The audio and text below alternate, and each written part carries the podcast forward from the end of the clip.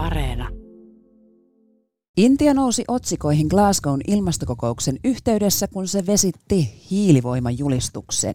Minkälainen suurvalta Intia on ja mihin se pyrkii? Tämä on Politiikkaradio ja minä olen Marjo Näkki. Politiikka-radio. Tervetuloa Politiikkaradioon Suomen Intian suurlähettiläs Ritva Koukkuronte. Kiitos. Minkälainen asemapaikka Delhi ja Intia ovat suomalaisdiplomaatille? Ei ole yhtä Intiaa, vaan on monta Intiaa. Et Intiahan on valtavan kokoinen maa, missä on useita osavaltioita, jotka ovat suurimpia kuin yksikään Euroopan unionin maa. Esimerkiksi Uttar Pradesh tuo pohjoisessa, jossa on yli 200 miljoonaa asukasta ja sitten vähän pienempiä. Kulttuuri on hyvin, hyvin vaihtelevaa useita kymmeniä kieliä, useita hyvin monia uskontoja, hyvin monimuotoinen maa. Intiassa joka päivä on itse asiassa sellaista historian läpikäyntiä myöskin näkee tilanteita, joita, joita vois, olisi voinut ehkä nähdä 700 vuotta sitten. Tai sitten näkee tilanteita tai on mukana asioissa, jotka ovat niin kuin täyttä huipputeknologiaa tai tulevaisuutta. Ja kaikkea siltä väliltä. Intiasta on tulossa ensinnäkin maailman kolmanneksi suurin talous. Ei ehkä niin kuin Intian hallitus toivoo jo vuoteen 2025 mennessä, mutta saattaa olla tällä vuosikymmenellä jo. Intian väestökasvu ohittaa pian Kiinan väestön, eli Intiassa asuu muutaman vuoden sisällä maailman eniten väkeä. Ensimmäinen vastaus kertoo jo siitä, kuinka jättimäinen Intia on, että kun siitä yrittää jotain kiteytetysti sanoa, niin päätyykin kertomaan paljon. Ja tämä liittyy myös siihen, että suomalaiset eivät tunne Intia kovinkaan hyvin. Varmaan näin on, että Suomessa ja oikeastaan niin kuin ehkä jopa niin kuin Euroopassakin laajemmin, että ei ole vain Suomen, Suomen asia, niin Intia ei tunneta eikä tiedetä tarpeeksi. Ja ehkä, ehkä on ö, paljon sellaisia mielikuvia, minkälainen Intia on. Ja samalla tietenkin niin toisinpäin myöskin. Mutta se, mikä Suomesta yleensä tunnetaan, Suomen koululaitos tai Suomen opetusjärjestelmää kehutaan. Suomi on pärjännyt viime vuosina näissä kansainvälisissä onnellisuusmittauksissa, niin saattaa tulla esille, että mikä tämä teidän salaisuutenne on. Ja, ja sit sitä kautta päästään tällaiseen niin kuin hyvinvointiyhteiskunnan keskusteluun myöskin. Nokia tunnet, tunnetaan, niin kuin Nokia vanhat puhelimet, ei niinkään ehkä vielä ihan, ihan kaikkialla se, mitä Nokia tällä hetkellä tekee Intiassa – Suomalaiset energia-alan yritykset esimerkiksi ovat pitkään rakentaneet Intian energia, energiavalmiuksia, ei välttämättä mielletä vielä ihan suomalaisiksi yrityksiksi. Ja sitten mikä, mikä yleensä edistää myöskin tunnettuutta on se, että maassa on laaja, maassa on laaja suomalais, suomalaisten yhteisö ja Intiassa sitä ei ole. Et tällä hetkellä niin meidän matkustustietojen mukaan esimerkiksi niin Intiassa on siis joku alle sata suomalaista, Suomen kansalaista parhaillaan. Mutta valtaisa potentiaali ja yksi tämä potentiaalin ilmentymä tuli ehkä tietyllä tavalla Glasgown YK ilmastohuippukokouksessa. Siellä tosiaan ihan viime metreillä Intia halusi vesittää hiilivoimajulistuksen, Kiina sitä tuki, eli kun muilla kokouksen osallistujilla oli tarkoitus julistaa hiilivoimakausi päättyneeksi, niin nämä kaksi jättivaltiota onnistuivat muuttamaan sen muotoon vähentäminen. Tätä pidettiin suurena takapakkina. Miksi Intia, joka kuitenkin voisi olla maakehityksen kärjestä, turvautuu tällaiseen takaperoiseen energianlähteeseen? Intia on pitkään korostanut ilmaston osalta sitä, että, että he, ovat, he katsovat asiaa globaalisti ja he ovat korostaneet sitä, että he ovat niitä harvoja maita, jotka ovat panneet toimeen Pariisin velvoitteet. Ja, ja kun katsoo per capita päästöjä, niin näinhän, näinhän on. Intia samalla, niin Intian kasvihuonepäästöt on 7 prosenttia maailman hiilidioksidipäästöistä tällä hetkellä ja Intia Intia on, on yksi ehkä niin kuin ilmaston kannalta korkeimpia maita näillä hiilidioksidipäästöistä kuitenkin, jos katsotaan niin kuin maittain. Samalla myöskin niin Intian nykyhallituksella on ollut useita tällaisia ilmaston, ilmastonmuutokseen torjumiseen ja ilmastonmuutokseen sopeutumisiin liittyviä hankkeita ja jopa kansainvälisiä aloitteita esimerkiksi uusiutuvan energian osalta, kuten Solar, International Solar Alliance esimerkiksi, jossa edistetään aurinkoenergiaa ja niin edelleen. Eli he ovat kyllä niin kuin olleet aloitteellisia ja hyvin tietoisia siitä, että, että mihin, mihin maailma on menossa, ellei jotain tehdä. Samanaikaisesti sitten niin Intia on kehittyvä maa ja kehityksensä siinä vaiheessa, että ne tarvitsee paljon energiaa. Mainitsin jo, että Intian energiakasvu on suurinta maailmassa vuoteen 2040 mennessä maaseudun kehittäminen, rakentaminen, infrastruktuuri, teollistuminen, teollistaminen, niin kaikki vaativat energiaa. Ja tämä Intia tuo tällä hetkellä paljon fossiilista energiaa maahan ja sillä on omaa kivihiiltä myöskin. Eli hyvin pitkälle, jos katsoo tätä tulevien vuosien lisäenergiatarvetta, niin se joudutaan edelleenkin kattamaan kivihiilellä. Ja tämän sähkön tuotannon lisääminen myöskin käytännössä niin tulee tapahtumaan myös kivihiilellä. Intia on tehnyt myöskin niin päätöksiä jo aikaisemmin, ennen Glasgowta esimerkiksi 450 gigawatin uusiutuvan energian aikaansaamiseksi ja panostamiseksi vuoteen 2035 mennessä. Mutta tämä uusiutuvan energian osuus ei riitä Intialle siihen, että se pystyisi tätä energiatarvetta tarvetta niin paikkaamaan. Intialla on myöskin ydinenergiaa jonkun verran ja tällä hetkellä keskustellaan myöskin siitä, että, että, että aiotaanko mahdollisesti sitten rakentaa uusia ydinvoimaloita, koska tämä yhtälö tällä hetkellä Intiallakin on todellakin hyvin hankala. Intia satsaa myöskin ja on panostaa myöskin hydro, vetyenergiaan ja, ja isoja, isoja hankkeita on myöskin tämän osalta luvassa, mutta näkisin, että Intia on Intian tällainen energiavallankumous saattaa olla, että se on tulossa vähän myöhemmin kuin juuri nyt. Ja, ja, ja siihen nimenomaan niin siihen hallitus pyrkii, pyrkii, että näitä uusiutuvien energiamuotojen osuutta koko tästä energiatarpeesta lisätään. Sitten tässä on vielä tällainen pointti, että tämä hiilen tuotanto tällä hetkellä myöskin, se on, se on tällainen myöskin sosiaalinen kysymys, koska juuri tällä hetkellä hiilen tuotanto työllistää suoraan tai välillisesti noin neljä miljoonaa ihmistä.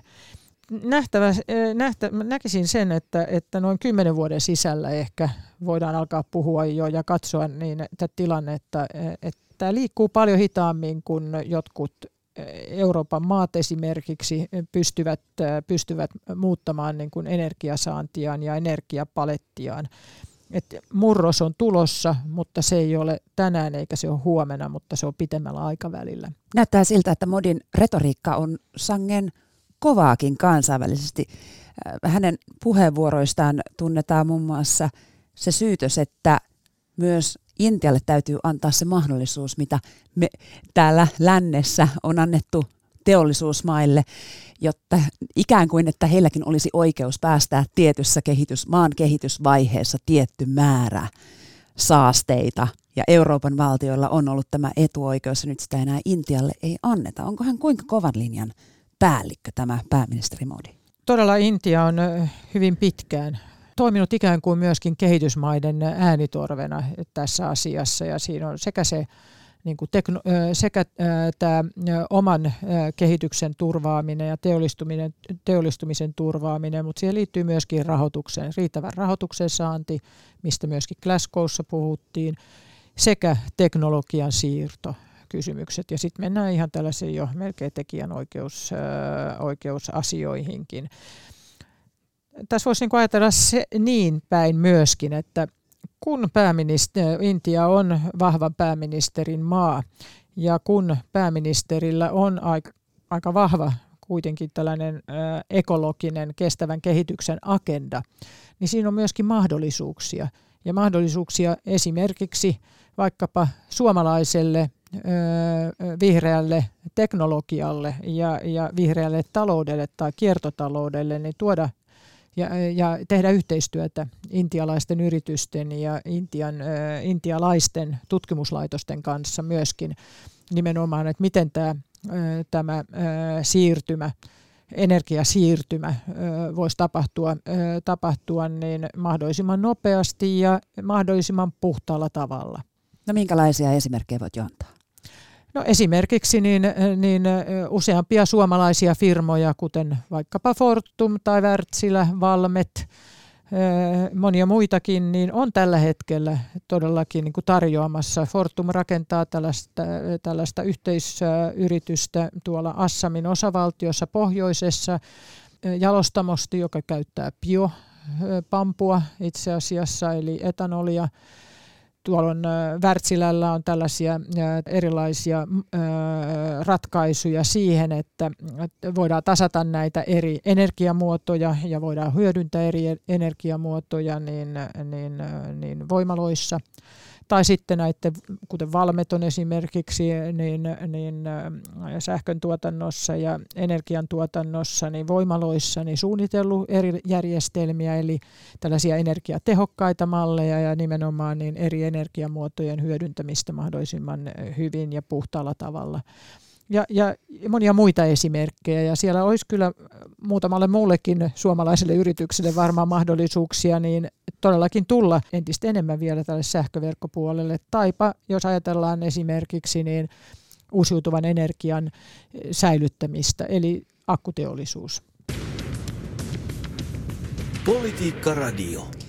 Politiikkaradion studiossa on Suomen Intian suurlähettiläs Ritva Koukku Ronde. Minä olen Marjo Näkki ja aiheemme on Intia ja sen uhat ja mahdollisuudet. Intia, kuten jo mainittiin, on maa, joka on tekemässä valtaisia infrastruktuurin muutoksia kehitysvaiheessa ja siellä tarvitaan paljon energiaa. Mainitsit Ritva tuossa äsken näitä suomalaisyritysten vientiponnisteluja Intiassa. Taitaa suomalaiset yritykset kuitenkin jäävän aika pieneksi tällaisilla jättimäisillä markkinoilla. Eli onko tällaisten yhteisyritysten perustaminen sitten oikeastaan se paras tie päästä Intian markkinoille? Intian markkinoille on tietenkin monta tietä ja yksi, yksi tie ja tärkeä tie on, on niin kuin varhaisessa vaiheessa – identifioida niitä yhteisiä, yhteisiä toiminnan aloja ja yhteisiä innovaatio, innovaatioaloja.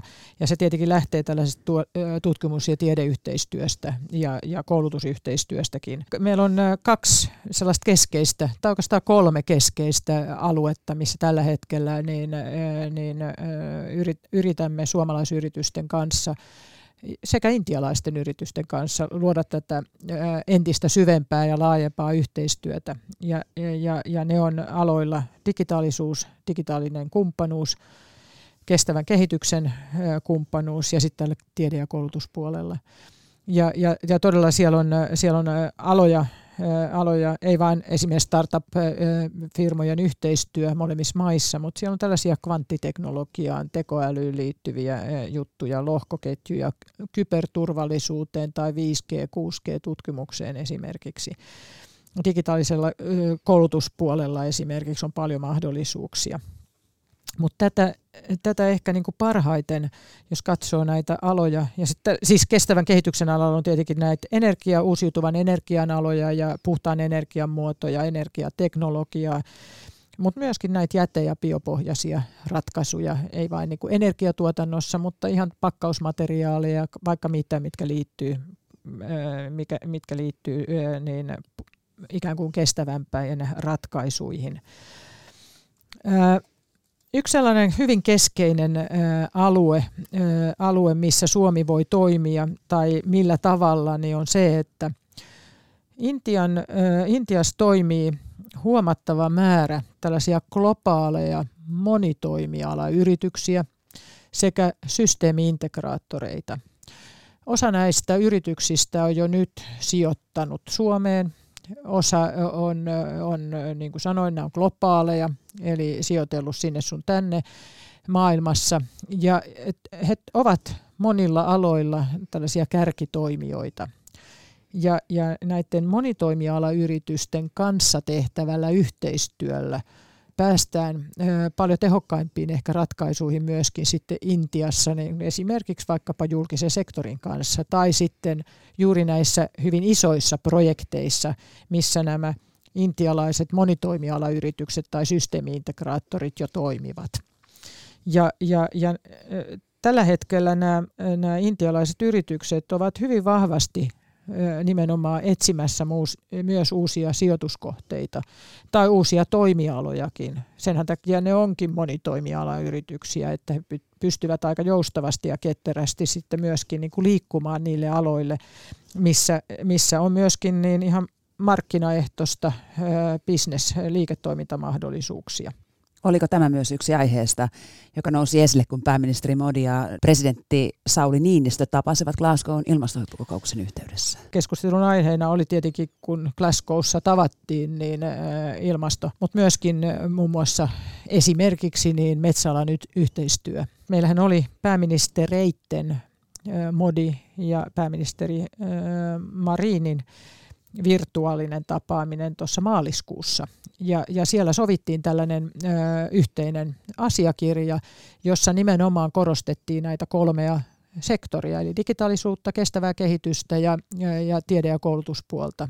Yksityisten yrittä, yritysten hän tehtävänä on hoitaa, hoitaa niin, niin yritysten vientiponnisteluja, että ainoastaan suulähetystö tai ulkoministeri, me pystymme heitä, heitä avustamaan, jos he pyytävät meitä avustamaan, avaamaan, avia, avaamaan ovia ja käymään dialogia myöskin sitten näistä, mutta että ja toki niin kuin raportoimme myöskin näistä mahdollisuuksista, mitä me sitten huomaamme, tai niistä keskusteluista, mitä käymme intialaisten kanssa. Miten arvioit, minkälainen tahtotila Intialla on vastata ilmastotoimiin tai, tai mikä on heidän ymmärryksensä? Onko, ovatko ihmiset laskeneet yksi plus yksi yhteen?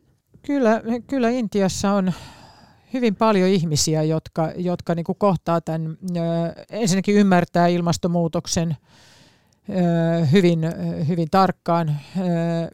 Intiassa on hyvin, hyvin ammattitaitoinen ilmatieteen laitos ja myöskin instituutteja, jotka seuraavat ilman, ilman tilaa tai saastumista. Ja esimerkiksi Suomi on tehnyt näiden instituuttien kanssa hyvää yhteistyötä. Suomen ilmatieteen laitos on myöskin esimerkiksi mitannut, mitannut Delhin Delhin ilmantilaa ja tuottanut taattaa niin kuin ylipäätänsäkin niin, niin ilmantilasta. Tavalliset kansalaiset huomaavat luonnollisesti ihan arkipäivässä niin ilman tilan ja, ja tällä hetkellä esimerkiksi Delhissä, Delhissä huomaa todellakin niin kuin se ihan fyysisestikin sen, että, että kun katsoo katsoo niin maisemaa, niin se ei olekaan niin selvä ja, ja, ja se tuntuu ihan hengitysteissäkin, niin että tämänhetkinen hiukkas tilanne joka on hälyttävä ja erittäin huolestuttava tietenkin.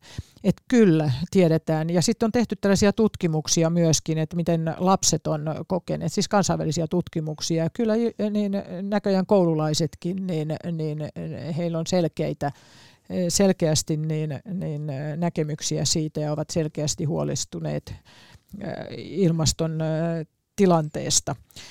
Eli kyllä. Ja, ja sitten toisaalta, onko sitten tahtotilaa, niin se riippuu hyvin paljon siitä, että keltä sitä kysyy, koska sadoilla miljoonilla intialaisilla tällä hetkellä sit se päällimmäinen asia on siitä päivästä selviytyminen.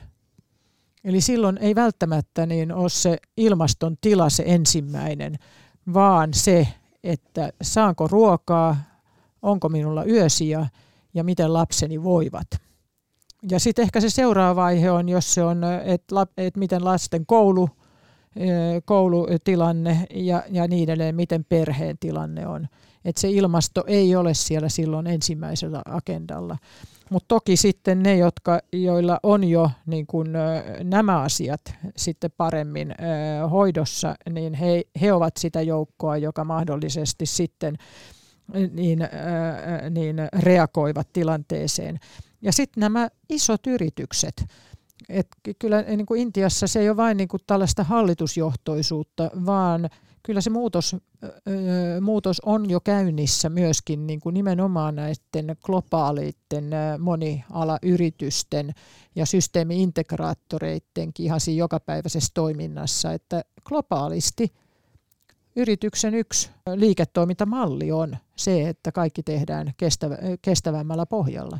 Ja sen mm. ovat kyllä intialaiset, intialaiset suuryritykset huomanneet.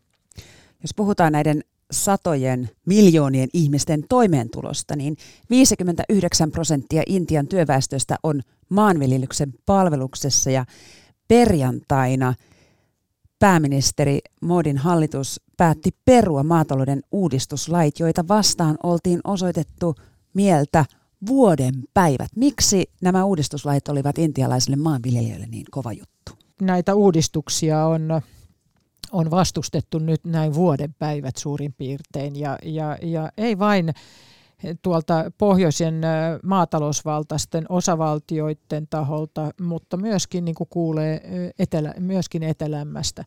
Tätä on vaikea ymmärtää, että mikä tässä itse asiassa tässä oli niin kuin jutun ydin, koska näitä maatalousuudistuksia on, niistä on puhuttu pitkään ja niihin on ollut pitkään myöskin tarvetta et Intian maataloushan on hyvin, hyvin niin, niin tota, organisoitu ja tuettu järjestelmä ja hyvin rajoitettu järjestelmä myöskin. Siellä on erilaisia takuhintoja ja erilaisia sääntöjä, kelle myydään niitä tuotteita ja muuta. Eli, eli sinänsä, sinänsä niin maatalousuudistukset on, on todettu, että niitä tarvitaan ja, ja että nämäkin ehdotukset olivat niin kuin hyvään suuntaan tarkoitettuja. Voi tietenkin spekuloida sillä, että ehkä siinä ei mennyt kaikki siinä valmisteluprosessissa niin kuin sillä tavalla, että se ei ehkä ollut tarpeeksi osallistava prosessi, jota olisi kaivattu.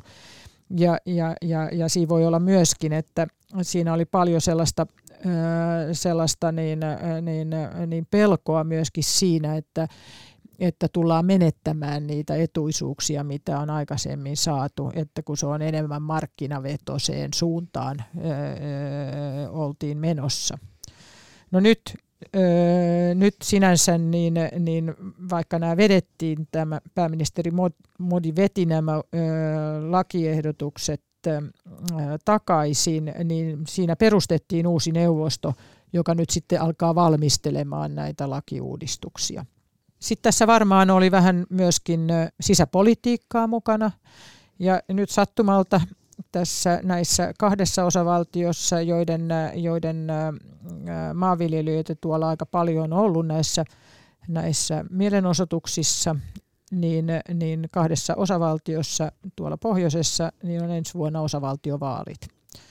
Ja, ja niissä, tällä hetkellä näyttää myöskin siltä, että että niin, tämä on pikkasen nakertanut valtapuolueen BJPn kannatusta. Eli nyt voi olla, että myöskin tämä, näin, tämä, tämä, näin, tämä lakien vetäminen oli osa myöskin niin, politiikkaa, että, että halutaan, halutaan niin, rauhoittaa tilanne, mutta myöskin varmistaa ääniä vähän puolia, puolia toisin. Et mielenkiintoiset vaalit tulossa siellä toisessa osavaltiossa, jossa on yli 200 miljoonaa väkeä ja, ja toisessa, jossa vallitseva puolue, Punjabissa, jossa vallitseva puolue ei ole ollut, ei ole ollut pääpuolueena.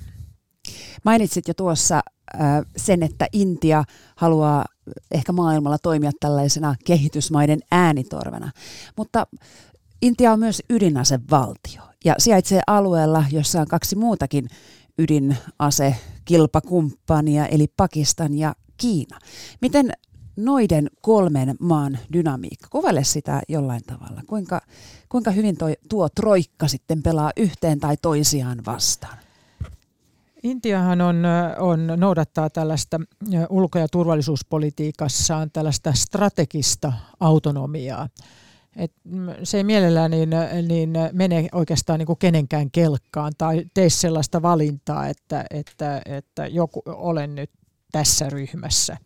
Intia tosin kuuluu erilaisiin alueellisiin ryhmittymiin ja vähän sen pohjalta, että miten maan omat intressit sitten niin ovat tai tulevat edustettuina. Jokaisen Intia tämän strategisen autonomian niin johdosta, niin Intia pyrkii pitämään kaikkiin maihin hyviä suhteita. Intia Kiina on Intian, Intian, Intian niin naapurimaa ja, ja Kiina, Kiinan kanssa ollaan hoidettu niin kuin aika hyvinkin, hyvin vuosikymmeniä niin pidetty suhteita yllä. Kiina on Intian tärkein kauppakumppani tällä hetkellä edelleenkin. Ja, ja, ja, ja tietenkin niin Kiinan ja Intian välillä on ollut ihan vuosisatoja tällaista historiallista kanssakäymistä. No Pakistan, ja, ja Pakistan on, on Intialle ollut Intiasta katsottuna hyvin vaikea kumppani, ja, ja todellakin niin Intian, Intian, Intia ei hyväksy sitä, että, että Pakistan tukee joitakin tiettyjä tiettyjä toimintoja, e, epävakauttavia toimintoja alueella, niin kuin Intia sitä muotoilee. Intia nostaa jatkuvasti esille esimerkiksi Pakistanin tukevan terrorismia alueella, joka sitten ulottuu myöskin sinne Kasmirille ja Jammuun ja vähän, vähän muuallekin. Eli Intia näkee Pakistanin tällaisena epävakauttavana, hyvin epävakauttavana tekijänä alueella. Ja toki niin Intialle, Intialle on hyvin ongelmallista se, että, että Kiina, Kiina tukee Pakistania tai Pakistan ja Kiina tekevät yhteistyötä.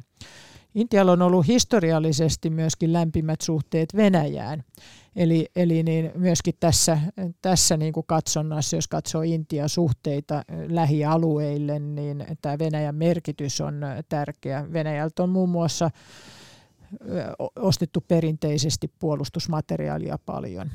No sitten ehkä tämä näin, tää, jos katsoo sitten suhteita myöskin, niin, niin, niin tätä nykyistä suurvaltapoliittista tilannetta, niin tämä on ihan selkeästi niin, vahvistanut Intian suhteita Yhdysvaltoihin, mutta myöskin Intian suhteita Euroopan unioniin ja Euroopan unionin jäsenmaihin ja Intian suhteita alueellisesti myöskin sitten niin kuin itäänpäin esimerkiksi Japaniin tai Australiaan ja, ja muualle. No sitten mitä tulee muihin lähialueisiin, niin Intia kyllä ihan selkeästi haluaa olla aktiivinen myöskin lähi, lähinaapurustussaan suhteessa Bangladesiin tai Sri Lankaan ja niin edelleen. Eli Intia ikään kuin haluaa tuoda myöskin vaihtoehtoisen mallin ja vaihtoehtoa Kiinalle alueella, että tavallaan niin kuin luoda sitä, sitä niin toistakin mallia ja luoda, luoda niin monimuotoisuutta alueelle. Eli tämä koko Indo-Pasifisen alueen esimerkiksi niin yksi varmaan keskeisiä tavoitteita ei, on ollut, ei vain pitää niin merialueet vapaana, mutta myöskin niin niin, niin antaa muitakin malleja ja muitakin vaihtoehtoja niin alueen maille yhteistyölle. Eli ei ainoastaan pitäisi seurata Kiinan kehitystä, vaan mitä suurimmassa määrin myös Intian kehitystä. Kyllä, juuri näin. Näinhän se on. Että, niin kuin sanoin alussa, että Intian asema noin ihan maantieteellisesti kun katsoo, niin on hyvin niin sanotusti geostrateginen – ja jos siihen lisää sitten näitä Intian niin kuin kasvavaa roolia niin globaalissa taloudessa kuin globaalissa tällaisessa ekologisessa kehityksessä, niin, niin todella Intia ei voi jät, ohittaa tai jättää huomioimatta, että, että, että niin Intia on täynnä myöskin mahdollisuuksia ja, ja mahdollisu, yhteistyömahdollisuuksia ja on hyvin mielenkiintoinen toimija kansainvälisesti, eli, eli niin Intia ei missään tapauksessa niin kuin pidä, että Intia kannattaa ottaa vakavasti.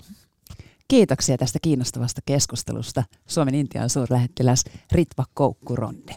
Kiitos mielenkiinnosta. Tämä oli Politiikka-radio ja minä olen Marjo Näkki. Politiikka Radio.